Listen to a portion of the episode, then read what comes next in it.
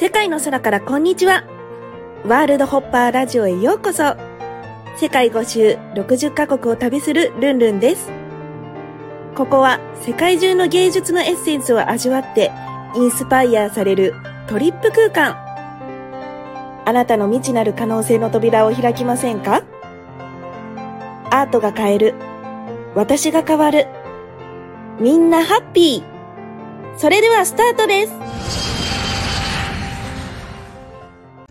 皆さん、こんにちは。ワールドホッパーラジオの時間です。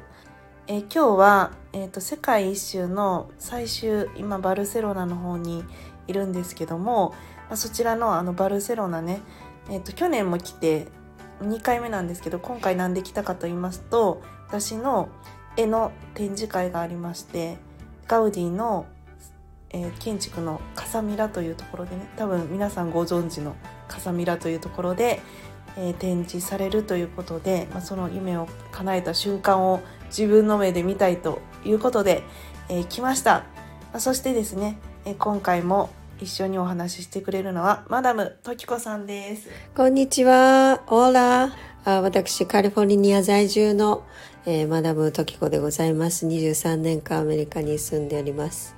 はいということであの弾丸でねあのー来ていただいたんですけどもあのバルセロナなんとあのマダムはね30年ぶりそうですね。33年ぶりです。どうですか？あのサグラダ・ファミリアとかやっぱりね、感動しました。33年前もまだ出来上がってなかったんですけれども、今まあも出来上がってる、今もまだ出来上がっておりません。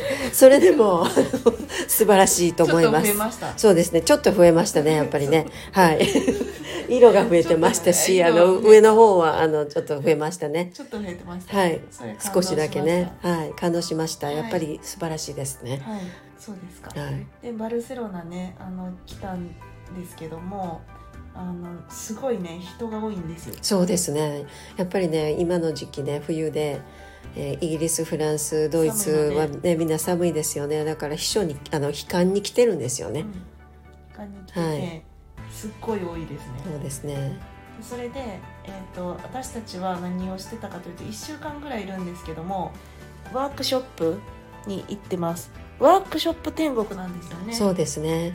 はい、ワークショップな何のワークショップに行ってるかというと、まあ、アクセサリージュエリー作りだったりとか、まあ、絵のアトリエとかもたくさんあるのでそういったワークショップあと建築家の目になって行く ガウディ建築ツアーですね、はい、あと何？あのと修道院の。修道院もみあのモンセラットっていうところがありましてね、郊外にね、ええ。バルセロナの郊外にあってそれも行ったね。それも行きましたね。とかししました、でも本当にワークショップがすごい安くって、まあ、4000円とか5000円レベルでね、まあ、いろんなワークショップ。そうですね、うん、あの本場のね先生から学べるということで、えあのワークショップ三昧をしております。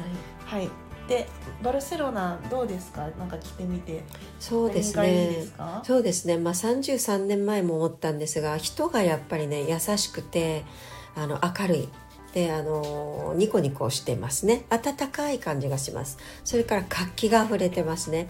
夜中ですね12時、えー1時になってもですねまだ空いているレストランがあって私たちあの空港に着いたのが遅くてですね9時半ぐらいにあの着いてそしてあのその後マッサージに行ってですねそしてレストランに行ったんですけれども12時でも空いてましたね。そう。であとねなんかレストランもねなんかタパタパスっていうなんかこうピンチョスなんかこう手に持って食べるみたいなねあの結構1000円ぐらいかな。そうですね。1000円からうんうん。1500円ぐらいの、アラカルトみたはいいなね、がすごく安い文化なので、え美味しいですよね。美味しかったですね。ちょこちょこちょこちょこって食べれて。そうそう、はい、コロッケもありましたね、はい。なんか日本のコロッケカニクリームコロッケみたいな。そうそうそうそう美味しい。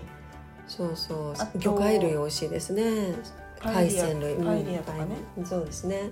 でフランスから来たから、ね余計に余計に。暖かくてもう天国って感じですね。うんそうそう。街はどうですか？街はねやっぱり大通りがすごいですね。あのストーンとねもう何十メートルも、えー、60メートル80メートルぐらいですねストーンと大通りがあってそして車も通りやすいというか道がですねストーンとあのしてるあのまっすぐなのでそして道路も割とですね綺麗に舗装されてて運転しやすそうだなと思いました。あとなんかもう深夜まで活気がすごいですね。そうですねもう本当にねお祭りみたいな。そうそう。まあクリスマス前後ということでねもうそれもあるかもしれませんけど家族でとか友達でとかですねみんな賑やかにね語り合って夜遅くまでねレストランも開いてて、えー、テラスとかねちょっとこうあのアウトドアでね食べてらっしゃる方もありましたね。テーブルもねいっぱい出ててね。そう。えサングリアも美味しいえあしそうね。あとなんか石の石でできた建物結構高層ですよね。56階とかの建物が結構多くって、うん。おお金持ちは2階に住むって言ってましたね。そうでした建ね築ツアーで。そうそう。なぜなら5階6階は何？階段があるから。全部階段なんですよねほとんど。うん。だから2階にちょっと天井高いはい。ところを作って、え2階に住んでる人は金持ち。そうそしてあの上に行くほどちょっと駒遣いみたいな感じで、うん。あのね、はい。人が。でもペントハウスって言って今は割となんですかおしゃれな感じになってるみたいですけどね、あとはねやっぱりこうガウディ建築がもう本当に異色というか、普通の家になんかいきなりこう奇抜な個性的な家がいきなりポンって出てくるって感じでで当時のなんか財閥の方であったりとかお金持ちの方が普通は嫌だと。みんなと違う家がいいということであのすごく財力がある方がガウディにお願いしてあのみんなとは違う家を作っていただいたということでね。ね。あのバルセロナにはたくさんガウディ建築が残っていると。これはあの建築ツアーで学びました。はいそうでした。ここまではあの聞いてました。はいそしてあのいろいろな建物があって昔はねやっぱりこう病気に良くなっていたと、うんそうですね、うんなっていってあの日当たりが悪かったりとか窓がなかったりうん。ガラスもなかったと。うん、風通しもね悪かった。悪かったから病気になると。で病気にならないためには部屋の日当たりを良くしたりとか、えーとまあ、窓とかガラスをつけたりとうか、ん。あのいい家に住むことが病気にならない。そうです薬がなかったね、そうそう。あのお薬がねそんななかったからね、うん。今みたいにアンタイバイオティクスっていうかこう抗生物質もなかったしだから結局お家に行ってその環境を整えることによってあの治癒するっていうことですね、うん、そういうことをされてたんですよね、うん。だから住環境がいかに大切かっていうことでしたんですね、はい、それでね公園とかもないからこうなんだ建物と建物の間にうん。ちょっと無理やりね、ちょっと暗いような公園を作って、ね そうでしたね。あんまり緑がねえあのなかったと、えええなんかまあなんか後から無理やり作ったみたそいな感じのことはうん言ってましたよね。はい、他子供用のプールがねちょっとできたりとかしてましたね。はい。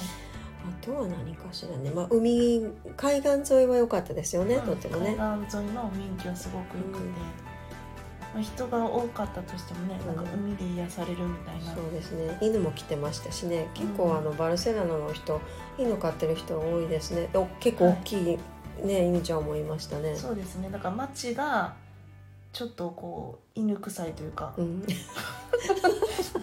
犬の匂いがプンとしながら、あの外でタパスを食べるみたいな。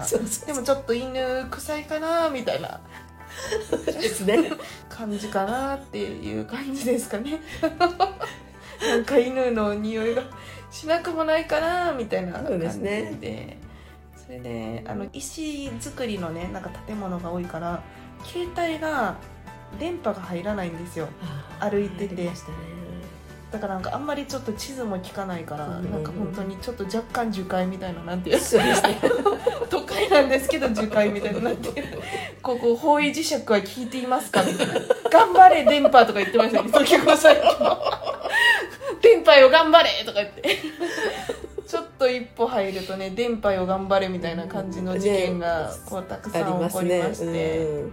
まあそのバルセロナもね3つのパートがあってね、もうあの紀元前1世紀にできたロあのーマ時代ね。ローマ時代のねあのところとかそれから123世紀の中世の時にゴシック建築があってそういうのが流行ったところとか。ところとかでその後はまあもっとモダンになってね今のようなあの建築物になってるというその、まあ、3層になってるんですよね、うん。うん、バルセロナって。ただねなんか新しい建築を建てるところがあんまりないのであの建築家になるんだったらすごく規定とかあの建物の色とかね高さとかの制限があってすごく苦労をすると。うん。そうですね。言われてましたね。材料とかね。昔のね建物を、なんていうの賃貸のあの表とかね見てもなんていうのすごい100年前ぐらいのやつの建物ばっかりなんですよね。2020確かに。な何年？1900年そうそう。1900年地区みたいな。大丈夫か？100年経ってるぞみたいな感じでしたよねそうですね、まあ、エレベーターがあるところはいいんですけれども、エレベーターがないところもあるからすごいですよね。階段もこうなんか真ん中でこうちょっとへこんでるみたいなね。そうそう階段もへこんでるしなんかよく見たら建物も斜めってるんですよ。ちょっと危なかったですよね。そうそうそう。なんかよく見たらなんか斜めってるし、オランダとかはねなんかわざと斜めにして引っ越しの時に引っ越ししやすくしてるらしいんですけどクレーンで釣るから。へー。ああなるほど。だから斜めにしてるらしいんです。こう倒れてくるぐらいの。そんな感じなのかもしれない。上の人って。だって運びづらいから。はいということで、まあ、バルセロナはねちょっと犬臭い街だ でもタパスとね、はいサングリアがね最高に美味しくて。タパスとサングリアと犬の匂いが混ざった中でちょっとなんか美味しいなみたいななんかそういうわかりますよね。そうですね。うん。そしてステンドグラスが美しくてモザイクのタイルがやっぱりねガウディの建築にねうん。あのインスピレーションを受けてお土産屋さんもねうん。良かったですよね。なんかいろいろモザイクがね。モダンなんですよね、うんうん。ヨーロッパの中でもやっぱおしゃれな、そうですね、うん。あのそしてファッションがやっぱり明るくって色鮮やかでね。そうそうそう。あの素敵なあのパターンの柄のうん。あのお洋服が多かったですねはい。そうですね。まあバルセロナはまた遊びに行きたいですね。そうですね。はい。はい。って感じでした。はい。はい、ということでバルセロナの情報でした。参考になりましたでしょうか？参考になった方はですねまた感想などをいただけるととっても嬉しいです。ということでまた次回どこかの、えー世界からお届けします。さようなら。さよなら。ありがとうございました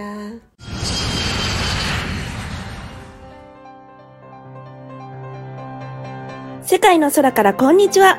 ワールドホッパーラジオ。ご視聴いただきありがとうございました。